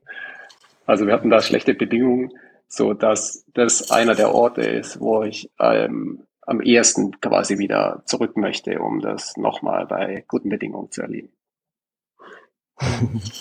Und du, Max? Mm, ich habe jetzt oft auf die Frage schon an den Kosovo gesagt und ich mhm. glaube, ich würde es jetzt wieder tun. Mhm. ähm, ich muss sagen, ich hatte an, an Kosovo so die niedrigsten Erwartungen und oder gar keine Erwartungen, um ehrlich zu sein. Ich habe mich relativ wenig vorinformiert. Ähm, wir hatten davor eben zwei Wochen fast jeden Tag irgendwie Schneefall oder Regen und hatten da im Kosovo auch im Schneefall einen Skitag und sind am nächsten Tag, so, ähm, wie wir dann mit dem Rad losgefahren sind, wieder ähm, auf einmal komplett blauen Himmel. Und ähm, wir sind da von den Bergen, von den Scharmountains sozusagen runtergefahren, in die Stadt runter und dann wirklich einmal durch Kosovo durch nach Albanien an dem einen Tag. Mhm. Und das ist so eine Ebene und ich war da komplett baff von dieser Ebene, weil man da im Endeffekt von einer super schönen Landschaft einfach umrundet ist. Man steht so in einer grünen Wiese und da grasen irgendwo die Schafe und ähm, gefühlt geht es jedem richtig, richtig gut. Jeder hat so sein einzelnes Häuschen irgendwo stehen. Also so hat es in dem Fall wirklich für uns gewirkt. Es ist viel Aufbau, es ist viel so im, viel Leben einfach wirklich mhm. dort gewesen. Und außenrum umzingelt ist diese Ebene einfach von wunderschönen Schneebergen gewesen. Und also für mich war das so wie so ein Traum, eigentlich dort zu stehen. Wie so, wie so, ein, so ein wunderbarer Lost Place, den man neu entdeckt, sozusagen, inmitten. Genau, mhm. genau, absolut. Also da würde ich auf jeden Fall auch wieder gerne hin. Sag mal, weil, weil ich gerade dran denke, wie seid ihr über die Grenzen gekommen? Also ich meine, wenn da, also das steht auf einmal im, im März stehen da zwei Typen mit Skiern an Fahrrädern. Wie, wie wurdet ihr da empfangen? Ja, vor allem, Von? vor allem war damals ja noch ähm, Corona ganz mhm. aktuell. Und wir hatten im Vorhinein echt Bammel, ob wir überhaupt über die Grenzen kommen. Mhm. Und im Endeffekt war so, dass an der allerersten Grenze von Griechenland nach Mazedonien kamen wir im Regen nachts mit unseren Fahrrädern da an. Hatten mega Schiss, aber dann hat direkt ähm, die Grenzpolizisten haben uns direkt quasi Tipps zum Freeriden gegeben ja. und haben uns äh, willkommen geheißen mit offenen Händen. Und von ja. da an war eigentlich alle Angst verflogen und ähm, hat alles gut geklappt. Ja, da was witzig war, die andere Grenze nach Kosovo rüber, äh, wo wir von Albanien in Kosovo reingefahren sind, ähm, geht im Endeffekt eine, eine Autobahnbus rüber und Aha. wir sind halt dann schlussendlich über die Autobahn gefahren, weil der, die andere Straße, die uns sozusagen Komoot oder die Fahrradfahrt tauglich wäre, wäre halt irgendwie 2000 Höhenmeter Umweg gewesen und mhm. ich weiß nicht wie viele Kilometer. Und wir sind dann da auf dieser Autobahn lang gestrampelt, hatten mächtig Schiss, ob das passt, dass wir da ganz am Streifen, am, am Seitenstreifen fahren oder ob wir da jetzt bald Ärger bekommen. Und dann ist halt auf dieser Autobahn diese Grenze. Und dann haben wir gedacht, oh, wenn wir jetzt da bei der Polizei sind, jetzt gibt es bestimmt Ärger. Mhm. Wir waren wirklich bei der Polizei die haben, wir haben die Ausweise hingezeigt und die haben nicht mal einen Kommentar dazu gesagt. Also wir sind ja. zwischen diesen Autos gestanden. Für die war das so, ja, es wird nichts dazu gesagt. Ich weiß nicht, ob es daran liegt, dass es so abgefreakt war, was wir da gemacht haben, dass die gar nichts damit anfangen können. Wahrscheinlich haben sie sich gesagt, oder ob sie einfach gesagt, sagen, ja, das ist normal. Wenn wir nichts sagen, dann erkennen sie uns auch nicht. Lass sie einfach. ja, so, ist so ungefähr. Also es war wirklich so, ja, hier Stempel drauf und tschüss. Vielleicht gibt es ja. Also. Vielleicht ist das wieder nur wieder nur ein, ein, ein, ein Mythos. Ja, ja genau. Mm, ähm, und jetzt die letzte, die letzte Frage von, von, äh, von meiner Seite an euch beide. Ich frage euch nicht, wo die nächste Tour hingeht. Äh, das tue ich auf gar keinen Fall. Äh, ich bin mir sicher, er macht da was ganz Tolles. Ich bin gespannt, sage ich jetzt schon mal, ob es wieder Fahrrad und Ski ist. Ich hatte euch ja hier auch in meinem Briefing mal vorgeschlagen, man hätte das ja auch mit einem alten Mosquitsch machen können. Ja, so, ähm, aber gut.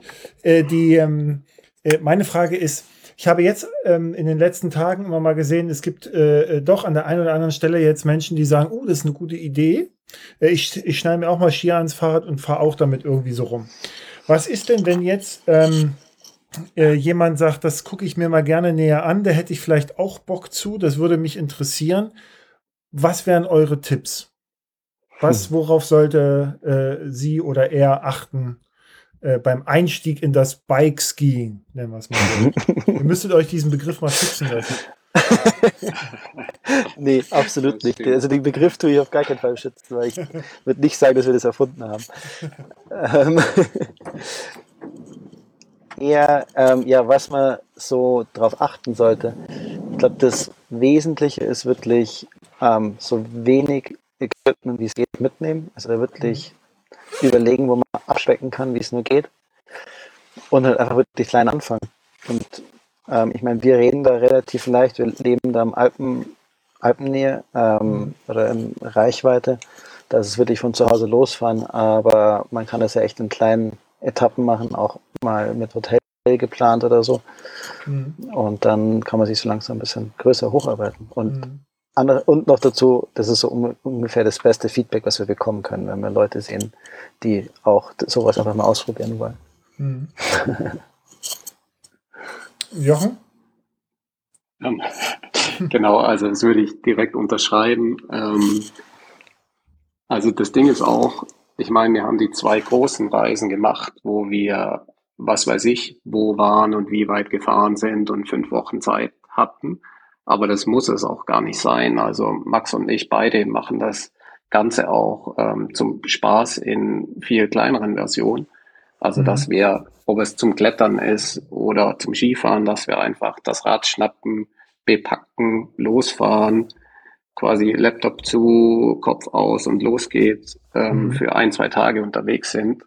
Und man hat fast dasselbe Erlebnis, finde ich. Also es muss nicht immer so was Riesiges sein, sondern einfach von zu Hause aus losstarten, ein, zwei Tage Zeit nehmen und man kommt nach Hause mit so einem schönen Erlebnis. Und das wäre so mein mein Tipp. Ja. Gut. Gut, dann Max, Jochen, ich bedanke mich. Ähm, Grüße in den Camper und Grüße nach Hause. Ähm, eine, eine kurze Frage noch, weil ich habe gesehen, in Slowenien hattet ihr ein Schaltungsproblem. Und dann war nur, dann hast du, glaube ich, ich weiß nicht, Max, du hast geflucht ja. oder so, genau. Ja. Es wurde aber nicht aufgeklärt, was war's. Und ich wollte wissen, was war's? Ähm, ja, ehrlich zu sein, also wir sind beide mit elektrischen Schaltungen unterwegs gewesen. Mhm.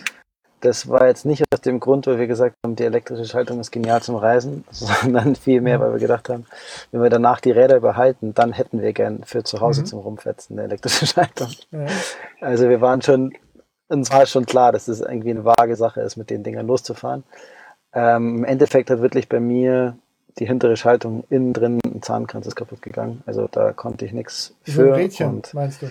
Ja, und ah. ich hätte auch nichts dran reparieren können. Also mhm. keine Chance. Und ja, das heißt, bei mir, ich konnte nur die vorderen Ritzel schalten. Mhm. Ich hatte Gott sei Dank zweimal elf und konnte die schalten. Das heißt, für mich gab es entweder den kleinsten oder den allergrößten Gang. Ah, okay, jetzt verstehe ich. Ähm, ich hab's geliebt. Das heißt, genau, Jochen fand es sehr witzig, wenn ich da irgendwie Hochfrequenztraining gemacht habe. Das heißt, wir haben dann zwei Pässe eben aus Slowenien noch rausgemacht ähm, bis nach Villach und dort haben wir Gott sei Dank einen Fahrradmechaniker gefunden, der alle seine anderen Aufträge zur Seite geschoben hat und mein Radl da irgendwie reingepackt hat und okay. da irgendwie irgendeine andere Schaltung reingepackt hat. Ja, okay. genau. Also komplett neue Schaltung gleich oder hat er hinten einfach nur die, die, die Röllchen? Äh, nee, nee, der, nee, nee, da musste man wirklich die komplette Schaltung, weil wirklich im Motor so ein Zahnkranz ah, kaputt ah, gegangen ist. Das sind das eben, nicht sagen, ich fahre doch auch eine elektronische Schaltung. Ja, genau, also das ist in der GRX innen drin sind das wirklich so Plastinzahngrenze anscheinend, hat uns der Mechaniker gesagt. Und die sind wahrscheinlich durchgewetzt und ah, okay. das also kann Shimano. dass es die nicht packen. Ja, Ich will, da jetzt niemanden, also, ich will da niemanden das, das negativ darstellen. Können. Das hätte ja, ich, ich euch sagen ey, können. Muss ich dir auch sagen, ich bin sonst der größte SRAM-Fan und ich hatte immer Shimano bis jetzt verhasst, aber für die Reise gab es halt zweimal elf nur auf Shimano lieferbar ja. und von dem her bin ich die gefahren. Gut, dann haben wir es ja gelöst. Da bin ich ja wieder ruhig. Gut. Also, Jochen war Leute. auch stolz auf seine SRAM. Ja, deswegen. Also dafür hatte Jochen dann mehr Zeit, oben immer zu warten äh, und vor genau. sich hin auszukühlen, bevor du dann hochgekommen bist. Um dann Absolut, zu sagen, genau. du, du, kommst dort oben an mit einer Herzfrequenz von 181, ja, um dann zu sagen, so, können wir, weißt du? So, richtig. Genau. Ja, da macht das Fahren zu zweit richtig Spaß. ähm, vielen Dank. Leute, das war, ähm, fand ich mal gut. Ich habe es bewusst auch so ein bisschen als äh, hinter den Kulissen ähm, ähm, äh, versucht zu, zu machen mit, mit meinen Fragen, denn äh, jedem und jeder empfehle ich natürlich euren, eure Filme anzugucken. Äh, die sind selbsterklärend und die sind auch wirklich schön. Das sind 40 Minuten, die solltet ihr euch nehmen. Äh, bei ähm, Balkan Express. Ich finde die Stimmung nach wie vor toll. Ich finde das toll geschnitten. Ja, da lässt sich nicht viel zu sagen. Ist sehr inspirierend und ihr nehmt die Leute mal mit in der Ecke, die, glaube ich, so keiner zumindest auch nicht zu dieser Jahreszeit auf dem Zettel hatten. Und das ist etwas, was, was hoffentlich auch hilft, ja, sodass mehr Tourismus dann vielleicht dahin kommt und, und jetzt nicht in einer negativen Wirkung, sondern auch in einer, in einer positiveren Wirkung, ja, und dass da vielleicht auch durch diese Aufmerksamkeit ein paar Projekte starten können, die dann den Leuten auch vor Ort mehr helfen. So. Und wenn es nur das ist. Und wenn es einfach auch nur 40 ja. Minuten sind, die Bock machen auf einfach mal wieder raus. auch gut. Danke euch. Ja, vielen Dank dir, Martin, Sehr für schön. die guten Fragen. Gerne, und gerne gute Recherchieren, ganz schön tief eingestellt. Ja, äh, ich kann das auflösen. Mir fiel das jetzt wieder ein. Jochen, also dieser, äh, der smarte Wissenschaftler und umweltbewusste Bergfreak, ähm, der, ach so, du bist auch ein echter Tiefschneefreak und sucht das weiße Gold. ja, hat, ich glaube, das, das war. Ja, ja. Das ist von einem. Das kam äh, aus dem Französischen, glaube ich. Ja, der, der Übersetzungsfehler. ja, ja, das ist auf jeden Fall von, dem, von einem eurer Sponsoren irgendwie. Der erzählte da. Also bei weißes Gold dachte ich mir so, na, jetzt wird's interessant. Jetzt habt ihr mich. Gut. Also, vielen Dank euch. Ich verlinke äh, natürlich die, die Filme und ich verlinke auch, ähm, äh, was ich finde von euren sozialen Profilen äh, in, im Begleittext dieser, dieser Folge. Und dann ja, bin ich gespannt, wann wir das nächste Mal von, von euch was hören, lesen, sehen. Sehr, Sehr gerne. Ich freue mich, wieder zu hören. Also, Danke bis dir, Martin. Ciao. ciao, ciao.